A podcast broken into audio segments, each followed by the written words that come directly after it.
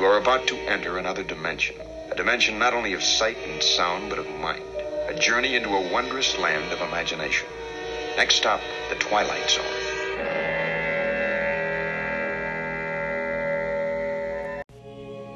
Twilight Zone was brought to you tonight by Kleenex Tissues. The only tissue that gives you so much. The soft, strong tissue with the Kleenex touch. The Twilight Zone is brought to you tonight by the perfect coffee on the modern scene. New Aroma Roast, Sanka Coffee. Twilight Zone, brought to you by Pall Mall Famous Cigarettes. Over, under, around, and through, Pall Mall travels pleasure to you.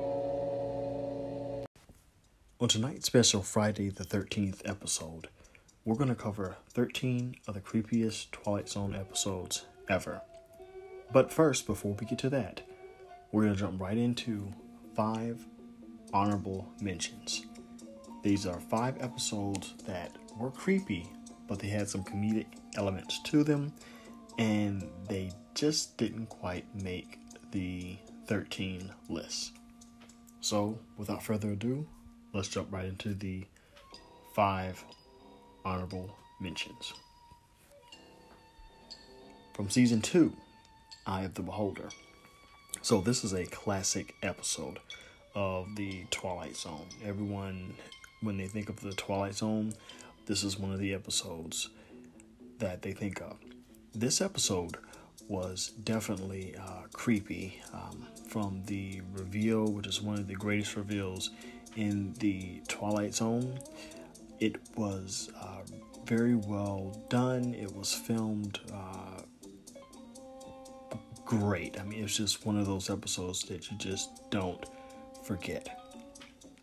Now, this episode basically it was about um, a woman with her head wrapped in bandages, a, and she's hospitalized, and the young woman awaits the outcome of a state mandated surgical procedure to make her face look normal. But what exactly is normal? In another episode, which is an honorable mention from season two, is the lateness of the hour. Now, this is uh, about the daughter of an inventor who objects to uh, uh, their perfect home, and I use perfect in uh, air quotes. You know, where there are waited on hand and foot by mechanical servants. And of course, this is one of the episodes with the smartest, the greatest uh, twists that I've seen inside the Twilight Zone. The atmosphere is uh, is dreary on the outside, and that bleeds into the uh, inside environment of the home. Just the weird uh, characters, and when I mean weird characters, I mean the father and mother who are just so blatantly. Uh, uh, what's the word I'm looking for? They're just so uh, blissfully unaware of how their daughter is feeling, but all along they're keeping a huge secret from her. I will say that episode um, season three had the uh, biggest amount of uh, creep factor in its episodes. And with that being said, we're going to head to season three with our honorable mentions with the episode The Last Rites of Jeff Myrtlebank. Now, this is a, about a young man who wakes up at his own funeral and wants to know exactly what's going on. Now, the now townsfolk begin to wonder whether he's a man or something else, and that question is never fully uh, explained within the episode, leaving with certain twists at the end, making you think there's more to meets the eye than there probably is, or is there? This episode was definitely a episode that could have been in the top 13 had some of these other episodes had not been so so creepy and just so this the atmosphere within all the creep factor of these episodes was something that it just stayed with you for a for a while. And also in season three, it's called The Dummy. Now, this was about a uh, bent uh, um, named uh, Johnny, and you know he is convinced that his dummy Willie is alive and is evil.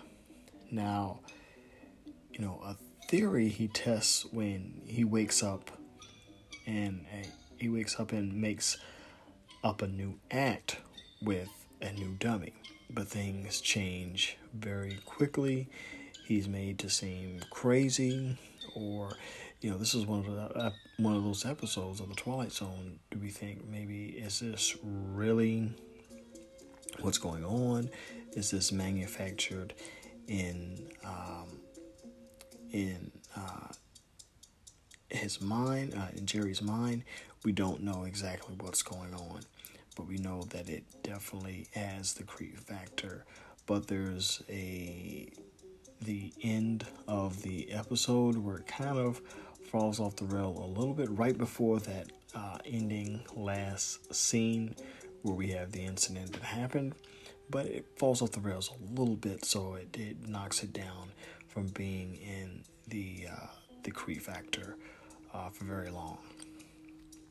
And we're going to jump right into uh, season five, and with another honorable mention, it's called The Mask. Now, this is about a wealthy a man named Jason Foster who invites his greedy heirs to a party where they must wear the mask he made for them or else be cut off from their inheritance.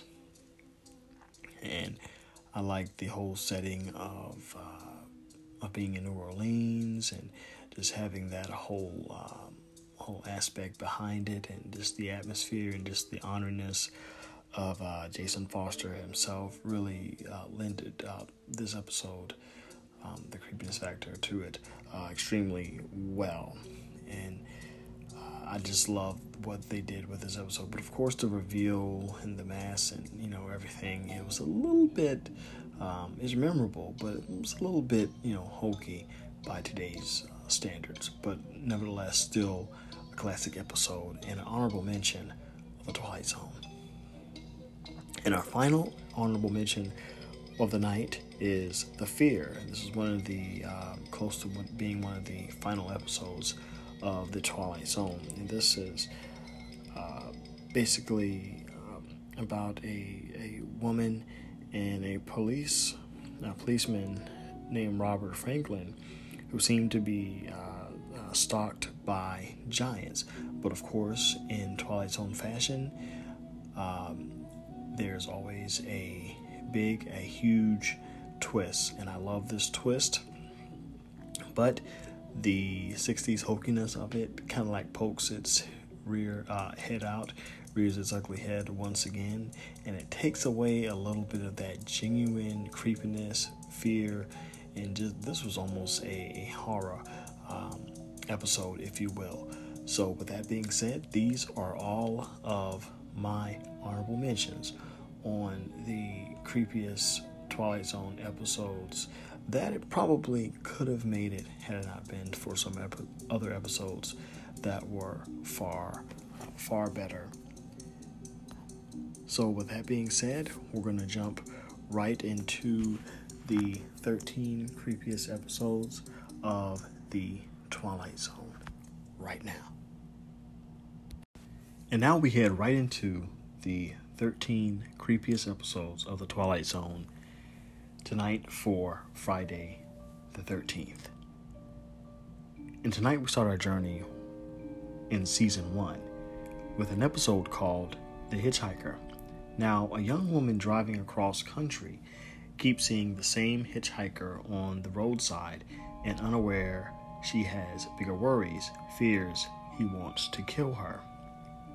Now, the overall uh, uh, atmosphere of this, and you know, for me, what comes into play always is just the atmosphere of the episode, just this the unsettling unsettledness uh, of the episode, if that's even a thing.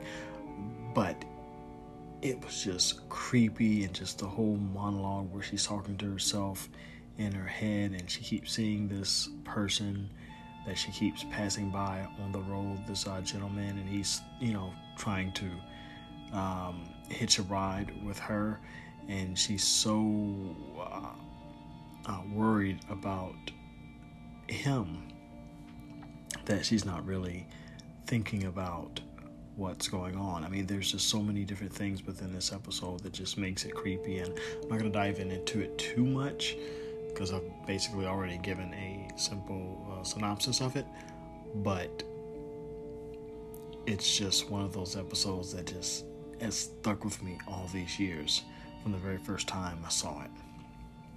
All right, another episode from season one is called Mirror Image. Now, while awaiting in a bus station, uh, Millicent Barnes has a strange feeling that her doppelganger is trying to take over. So she has this uh, strange, weird feeling, and just the scene with the uh, with the gentleman running at the end, and her just sitting in this bus station, which is semi-empty, and there's just there's just an air of creepiness about it, and her seeing. Well, we'll get into that uh, when we actually cover the episode here shortly, but this was one of those episodes where it was just the whole, you know, the the rain. Of course, there's the rain, which a lot of that, um, as usual, the atmosphere outside bleeds. Uh, it bleeds into the inside uh, environment, and there were just so many creepy, unsettling things that that happen throughout the episode. All right, another episode from season one nightmare as a child. And anything with children, I think, is creepy. And that's because I have kids too. So, with that being said, it's, um, yeah, it was really a creepy episode. And this is about a, um, a little girl. And when a oddly familiar girl uh, turns up outside Helen Foley's uh, door, she realizes she must face a horrific memory about her mother's long unsolved murder. And I love the way they mixed the conscious with the subconscious. And, you know, well, I'm not going to say exactly what it is, but some of the people within the episode are a manifestation of uh, things to come. And we just get the the music it just keeps it feeling, well, there's that word again, unsettled throughout the entire episode. And those are really the things that I came up with for this and why it's so um, why it's so creepy. It's just the the the unsettledness, the environment, and just uh, there's those things. It just really makes it uh, for a good for a good watch over and over again. All right. Now we continue in season one with another episode called The After Hours, which to me it's probably in the top five of the creepiest episodes of the Twilight Zone. Okay, so as Marsha White tries to return a gift to a department uh, store's ninth floor, she's shocked to find that there is no department uh, department store um, where there's no ninth floor in that department store and nothing is what as um, as it seems. Everything is just flipped upside down and this is one of the uh, bigger twists in the twilight zone as well. This is definitely for me was one of the more memorable uh, twists within the twilight zone uh, world I just just her thinking she knows what is going on and it just it just rocks her entire world and I'm trying not to give away any uh, spoilers or details because we're going to cover this is one of the episodes we're going to cover uh, real soon while, while I'm still in the first season of The Twilight Zone. So this is uh this is definitely one of my favorite uh, episodes as well, and definitely one of the creepier uh, episodes. All right, now we head to season two with the Howling Man, and this is a very different uh, episode. It's from a short story uh, that was written a while ago, but uh, I think that this is an an episode that was just vastly different from anything we had seen before, and really any episodes we've uh, we've seen after in the Twilight Zone. It was just almost like a standalone. This could have been really a, a standalone uh, movie, an episode, uh, if you will. But what this is about is um, there's a man seeking refuge from a storm. Uh, now, traveler David Ellington comes upon a bizarre um, heritage of monks who have imprisoned a man who begs for his help. And of course, in Twilight Zone fashion, we get the uh, infamous twist, and it's one that won't be forgotten soon. All right, now uh, heading into uh, our final uh, episode in season two. The episode is called Long Distance Call. Now, tell a, a, a toy telephone becomes the link between a young boy and his dead grandmother. And there are so many things that this episode could have been about, and I can't wait to cover this episode because of, you know, this episode will cover this in depth in season two. But this episode, it's uh, it's it's just chilling, and it just rips the band-aid off, and it dares to talk about uh, possibly child uh, suicide, child death, and in the '60s, this was almost unheard of on uh, in movies, let alone on television, because sponsorship was such a big thing during that time. So this was just one of the episodes that it was just gut wrenching and it felt very, very um, dire in its message. And I don't want to get too involved in what it was all about, but it had a lot of, it dealt with death a lot the death of the grandmother, which uh, spurred uh, the little boy to do what he wanted to do. It was just one of those, um, one of those episodes that definitely uh, will stick with you. And we're gonna jump into season three now, and this this episode is called "The Passers-by." Now, near the end of the Civil War, a sergeant stops at the remains of the house of Lavinia uh, Godwin, who's been watching uh, wounded soldiers parade by all day long, and just the forbidding, uh, foreboding rather, uh, music and the score that continues to go throughout the episode. We have the the different characters that come by, and then there's the big revelation towards the the end. And I, I always say this this home that they were um, were residing outside of, watching these wounded soldiers go by, it reminded me of um, maybe a broken down Gone with the Wind uh, home.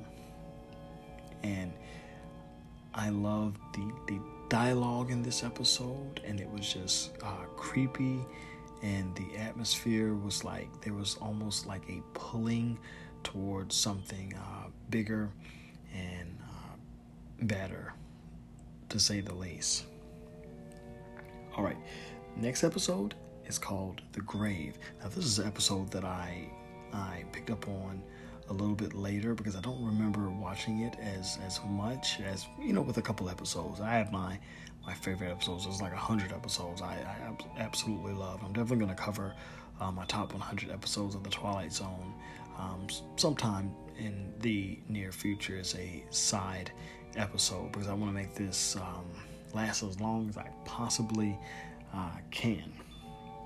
Now, now the grave is about an old West lawman who visits the grave of a man he failed to track down to prove he was never afraid of him, but gets more than he bargains for, and just this old west set, um, setting, the kind of like old west uh, showdown at the beginning, and then the death, and then the grave, and then you have the the the person that was uh, killed, the um, criminal perhaps. Uh, his sister comes by and just her laugh, her maniacal laugh is just so unsettling, and when you hear it, you'll know exactly what I'm talking about, and just just all the characters within this little slash uh, bar saloon, it really is telling, and it really is trying to tell something a little bit deeper, and it's hard to really explain without getting into too many details. But this episode is one of the creepier episodes, and if you guys get a chance, check these episodes out today. All right. Now, another episode in the third season is called Nothing in the Dark. Now, this is about an old woman who has uh, fought death a thousand times and always won, but now she's afraid to let a wounded policeman in her door for fear he is Mr. Death. And I loved the the way this story was crafted. It was told, the actors, and just the subtleness of you know accepting death as being okay as you get older and there was a lot of uh, symbolism and and and story that was to be told here and i can't wait to talk about uh, this episode uh, in deep detail and what i think it actually uh, meant all right so we're going to jump right over um, actually we're still in season three and we got a couple episodes of season three left. And the next episode is Little Girl Lost, one of my top um, top ten creepiest episodes ever. And this was uh, basically about a man who was awakened by cries of his daughter. A um, and the father enters the girl's room to find she's vanished, even though he can still hear her crying out for help and just the sound of her voice, which was actually done by an older uh, woman, uh, possibly in her 30s, but just that voice, and it was just so creepy. The the, di- the dimension that they entered, the dimension within the room, just trying to figure out exactly what's going on with the room. It definitely had some uh, poltergeist uh, overtones to it, and just them trying to figure out exactly what's going on. And I loved this uh, episode from the very beginning to the very end. And our last episode in season three is called Young Man's Fancy. Now, newlywed Alex Walker finds himself being pulled back to his childhood, um, childhood house and back to his uh, widow mother in the house where he grew up. And we just find so many things within this episode from the mother showing up in, in ghostly form to a certain extent, to just him rejecting his newly, uh, uh, I guess, newlywed, you know, his new wife, and it's just so many, um, so many uh, things within this episode that were just so creepy and it just weren't right. I mean, there's no other way to put it. All right, so now we're going to head to uh, season four. And the only episode that I thought deserved to be really on this uh, this list from season four is called The New Exhibit. Now, this is about the creator of a murderous, um, a murderous row. Um, sorry, a uh, curator of a murderous row in a soon to be defunct wax museum, uh, who persuades the owner to let him uh, keep the figures for a while when his wife attempts to destroy them. But then there's a new murderous rampage that begins. And I I really like the way they did this and crafted this whole story and just and you know and I like the way sometimes the Twilight Zone has things to I guess somewhat be left open ended in its storytelling and lets you kind of like figure out whether or not this is actually uh, what's happening or is there actually something else uh, whether or not this is this person's imagination or some kind of delusions or mental illness that they have. Not not necessarily saying that any of those are closely linked, although sometimes they may. But um, I think that Serling was trying to talk about mental illness at a time where that wasn't really talked about a lot. And you know, so this was basically about a, a guy, and I'm gonna really jump into some of the conversation here with exactly what was uh, was going on, and he he basically um, there were so many things that happened um, between the murder of a wife, uh, uh, a wife's brother, and just some other things, and blaming the uh, the murderous role uh, wax um, dummies. There's so many things that uh, that could have been taking place within this episode and it was just so creepy because he was uh, so the uh, curator was so so callous. He took so much more care of them than he actually did living people, and this was kind of like one of those episodes where is it was it actually talking about possibly a serial killer and the tendencies that they have and how they develop over time or how they get to the point to where they they are? I don't know but it was interesting nonetheless. And of course the atmosphere down in that basement and him killing and, and, and, and covering up.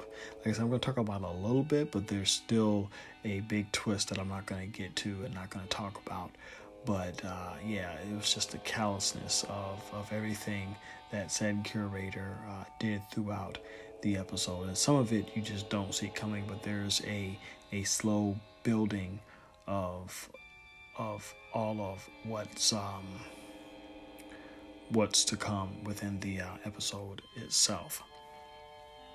All right. And we are at our final creepy episode. One of the creepier episodes, which I think everybody knows um, knows this episode when they see it or they've heard the uh, some of the uh, catchphrases from this episode. And this episode is called "Living Doll." Now, a battle. Now, a father does battle with his stepdaughter's talking doll, who's um, who's basically her, her her vocabulary includes such phrases as you know, I hate you and I'm going to to kill you. And right away when I when I saw this, I thought of the '80s uh, horror movie and movies, um, Chucky. And upon doing research, I found out that this is actually where they got uh, some of the idea from for uh, Chucky from was from this very episode itself. So I thought that was uh, really, really uh, telling. Um, just the creepiness and just the end result of what of what happens when the uh, stepfather, uh, the uh, father does battle with the uh, stepdaughter's doll, which is called Talkie Tina. And for a long time, I thought this was called called um, Talking Tina but anyway, it was Talkie Tina. But I, I loved uh, this episode, I still love it today. And, and of course, for me and many other uh, people, uh, even um, especially Twilight Zone fans, this is definitely a classic. Well, that's all 13 of my creepiest episodes of the Twilight Zone for this Friday the 13th. I hope you guys enjoyed this uh, bonus episode for today, and I'll see you guys on the next episode of the Twilight Zone, which will be out tomorrow. So I wanted to get out some episodes uh, for uh, this month because we're going to take a uh, a brief brief break, but then we'll be back with uh, several several episodes in in a row. Um, some um, couple back to back to back. So.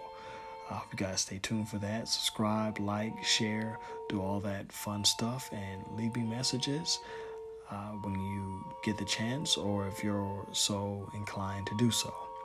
Well, I'll see you guys on the next Twilight Zone episode. And I'll see you guys next time on Between Light, Shadow, Science, Superstition.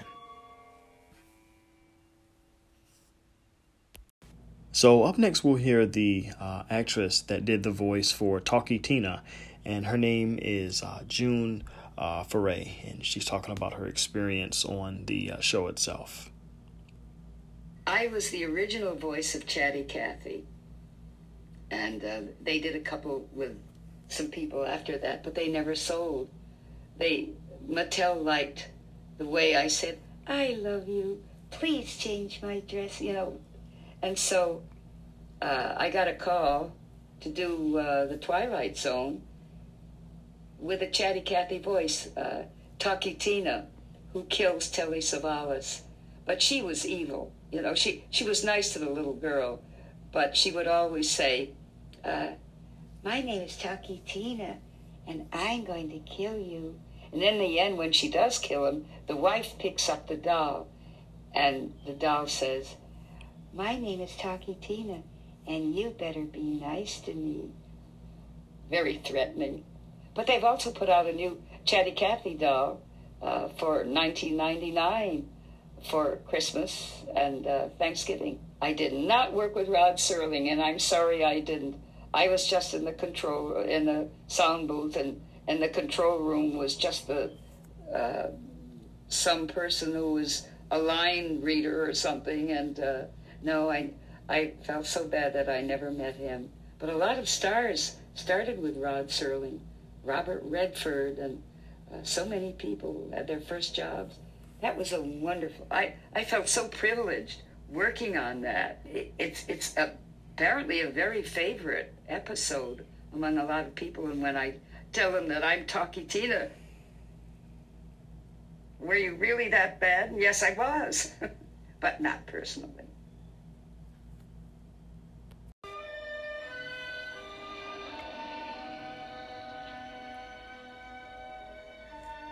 And here we have the famous temptress from ancient Egypt, Cleopatra. Her captivating beauty almost brought about the destruction of Caesar and Mark Antony. If you will follow me.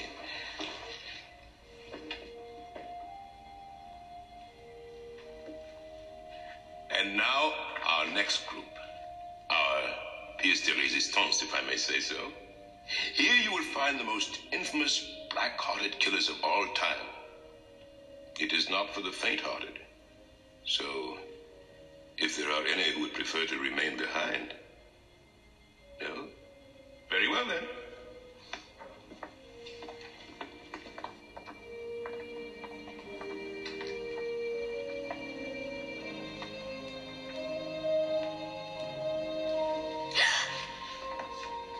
Oh, did I startle you? This is Martin Senescu, curator of Murderer's Row. You all right, honey? Sure. It's just they're so real. And I, I thought. There's nothing to be afraid of. They're just a lot of wax. Perhaps not, young man. Who knows what evil lurks in the heart of the man standing next to you? This is Albert W. Hicks, a mate on the oyster smack E.A. Johnson, a gentleman. Yet one day, in 1860, off the Atlantic coast, he murdered his entire crew, killed them with an axe exactly like this one. Why did he go mad? What made him change? And here, here we have Burke and Hare, the monsters of their time. But do they look like monsters? This is how they suffocated their victims. It was called Burking. Think of the agonies they endured. Which one's he talking about?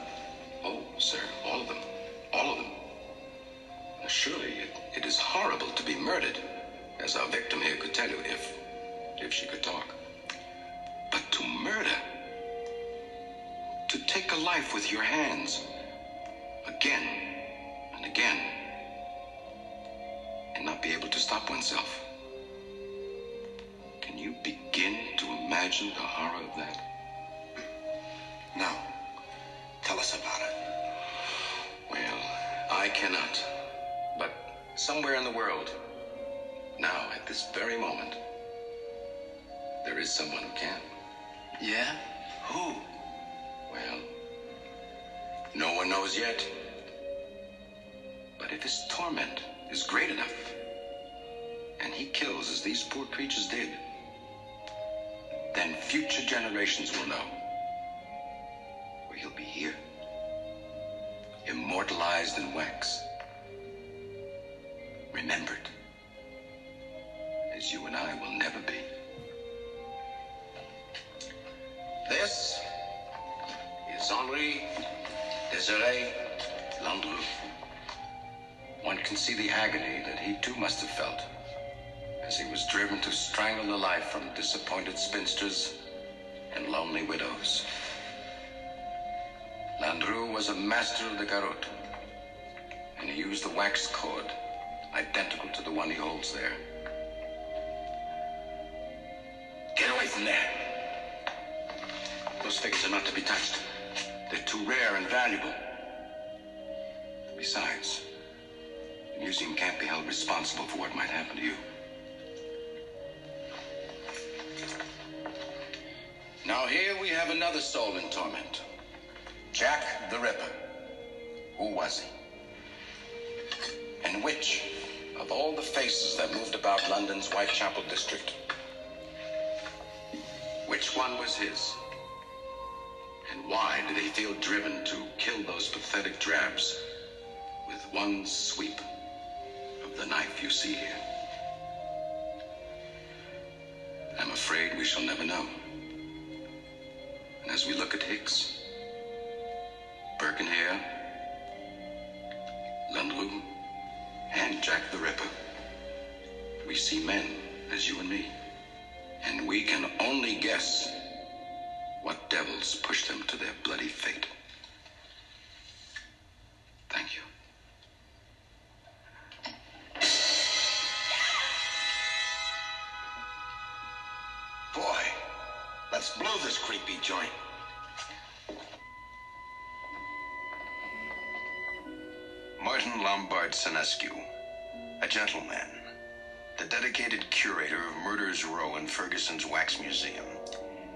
Ponders the reasons why ordinary men are driven to commit mass murder. What Mr. Senescu does not know is that the groundwork has already been laid for his own special kind of madness and torment, found only in the Twilight Zone.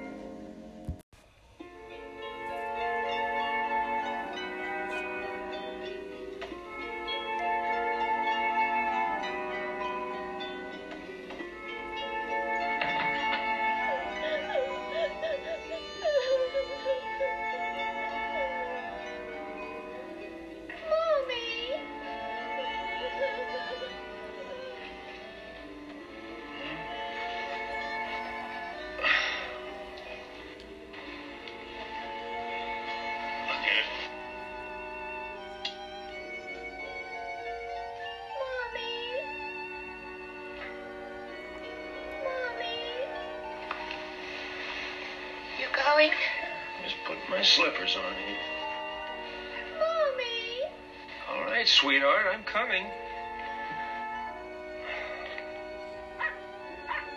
Hush up, Mac.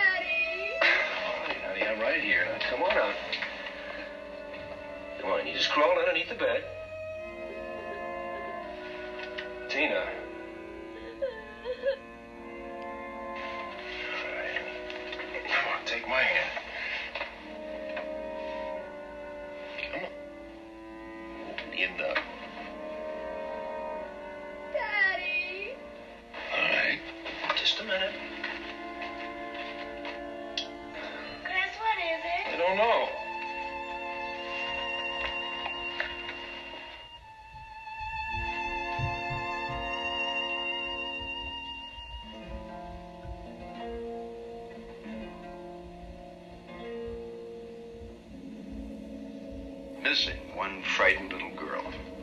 Name Bettina Miller. Description six years of age, average height and build. Light brown hair, quite pretty. Last seen being tucked in bed by her mother a few hours ago. Last heard, aye, there's the rub, as Hamlet put it. For Bettina Miller can be heard quite clearly, despite the rather curious fact that she can't be seen at all. Present location? Let's say for the moment, in the Twilight Zone.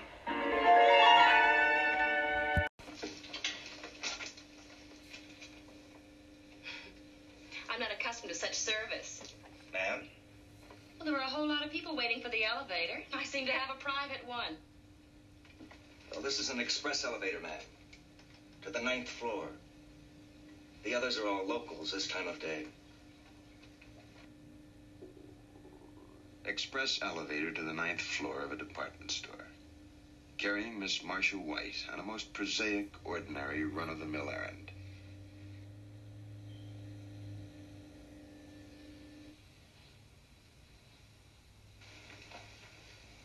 Ninth floor. There must be some mistake. There's nothing here.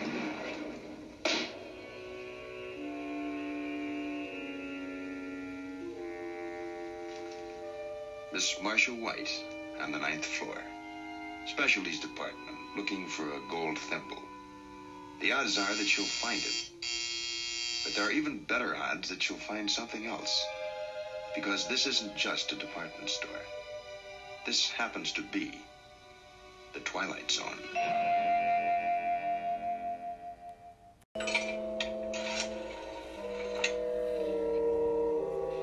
Operator, I'd like to make a call to my home in New York City. My name is Nan Adams.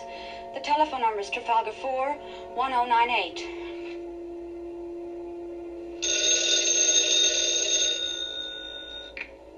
Hello, Mother. This is Mrs. Adams' residence. Whom do you wish to speak to, please? Who's this? This is Mrs. Whitney. Mrs. Whitney. I don't know any Mrs. Whitney. Is this Trafalgar 4 1098? Yes, it is. Where's my mother? Where's Mrs. Adams? She's still in the hospital. A nervous breakdown. A nervous breakdown? But there's nothing the matter with my mother. What do you mean, a nervous breakdown? Well, it's all taken place since the death of her daughter. The death of her daughter? I... What do you What do you mean, the death of her daughter? I... Who's this? What number is this? It's all been very sudden. Nan was killed just six days ago in an automobile accident in Pennsylvania. A tire blew out and her car turned over.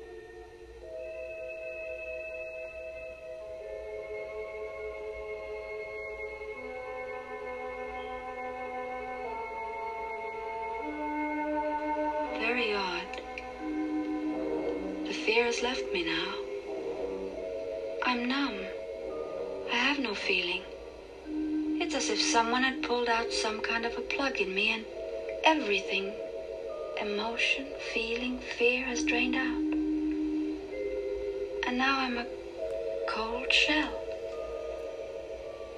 I'm conscious of things around me now. The vast night of Arizona, the stars that look down from the darkness. Ahead of me stretch a thousand miles of empty mesa mountains, prairies, desert. Somewhere among them, he's waiting for me. Somewhere I'll find out who he is. I'll find out.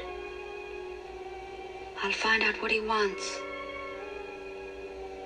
Though just now, for the first time, looking out at the night, I think I know. I think I know.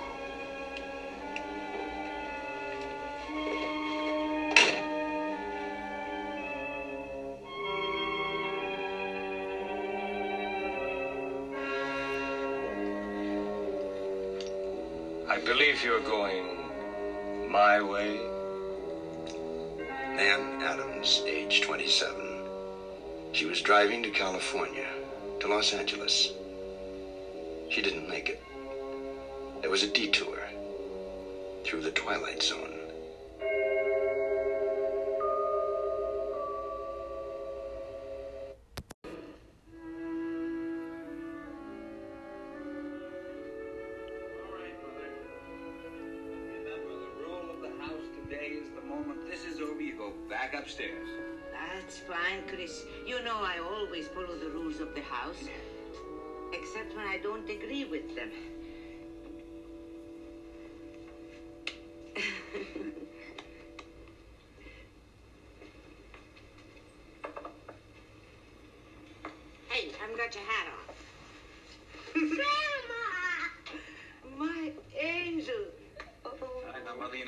Know the doctor told you not to exert yourself. Oh, I don't exert. Billy is a feather. All right, now everybody sit down. Billy, shut your eyes. Hey, Mother. Don't open them till I tell you to. Happy birthday, Billy. Open them.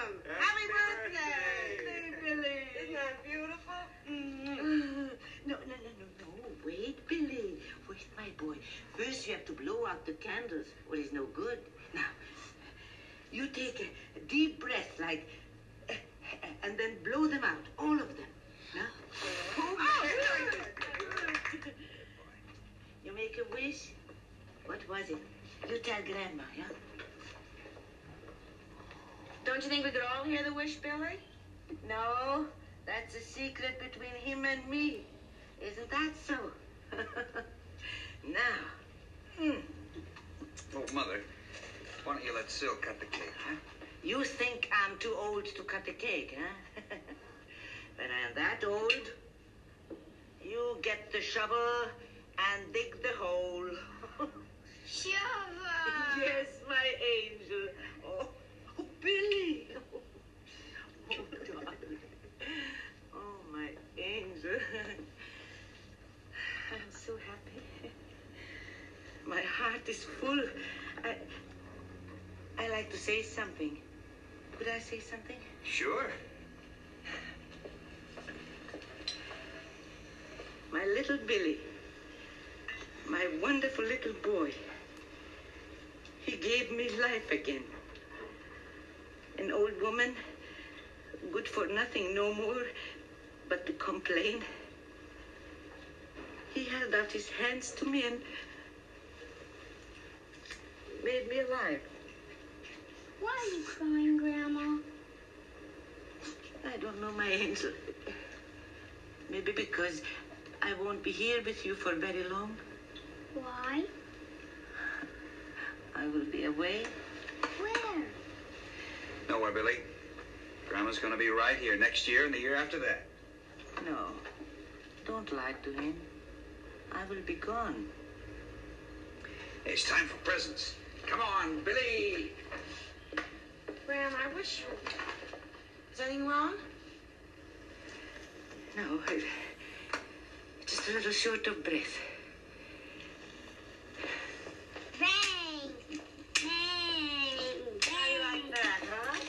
Oh, yeah, this is the one I want you to open next. Where do you see it? This is this is the one you asked for, remember? Oh, yeah. Billy, don't you want to see what Grandma got you? Oh, boy!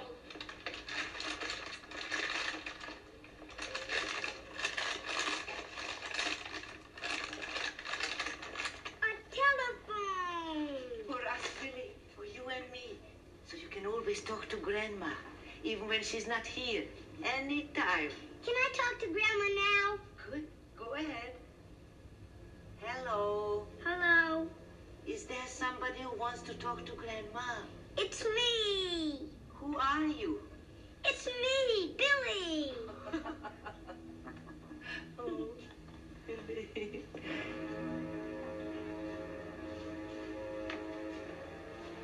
Take me upstairs now, Chris.